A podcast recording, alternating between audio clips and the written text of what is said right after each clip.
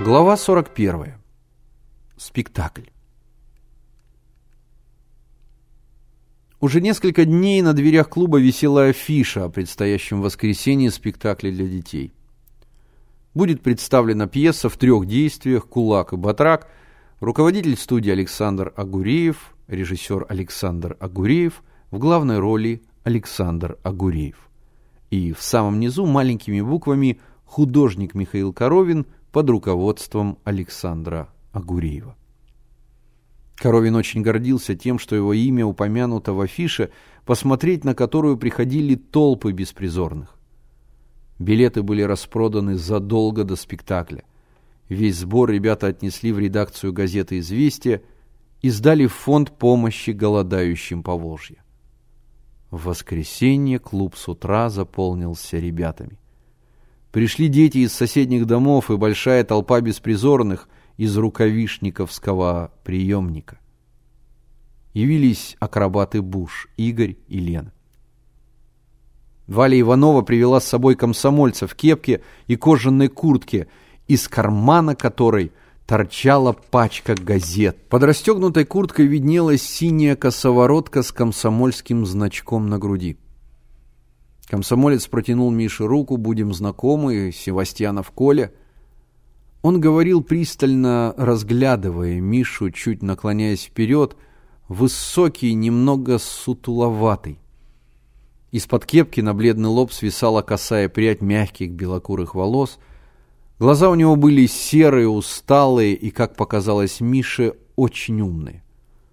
«Товарищ Севастьянов посмотрит спектакль», — сказала Валя а потом кое-что вам расскажет. Перед поднятием занавеса выступил заведующий клубом Митя Сахаров. Откинув волосы назад, он сказал, «Товарищи, сейчас вам будет показан спектакль, поставленный силами детского драм-кружка нашего клуба. Администрация клуба, товарищи, не жалела средств для постановки спектакля, потому что работа с детьми – Дело важное, для клуба особенно.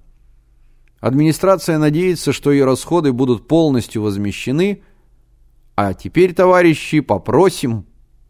И он захлопал в ладоши. Спектакль прошел с большим успехом. Зина Круглова по ходу действия так хватила Шуру кочергой, что у него спина затрещала.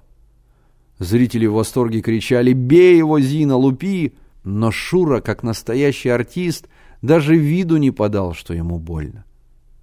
В эпилоге все действующие лица пели и плясали. В заключении выступили акробаты Лена и Игорь Буш. Потом на сцену поднялся Коля Севастьянов и спросил «Понравилось?» «Понравилось!» — хором ответили зрители. «Вот видите», — сказал Коля. Ребята этого дома помогли нашим маленьким товарищам в Поволжье. Как по-вашему, хорошо они сделали? Хорошо, опять хором ответили ребята. Так, продолжал Коля. Теперь знаете вы, кто такие юные пионеры? Все зашумели «Знаем!» — кричали одни, «Не знаем!» — кричали другие.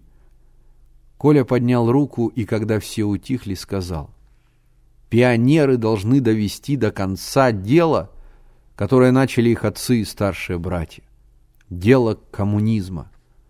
В нашем районе уже есть три отряда – на Каучуке, Ливерсе и Гознаке. «А почему у нас нет?» – спросил Миша. Об этом я и хотел вам сказать. Этот клуб переходит в ведение нашей фабрики. И при фабрике организуется пионерский отряд – кто из вас хочет стать юным пионером, может сейчас у меня записаться. Сейчас я ему задам один вопросик, тихо проговорил Генка.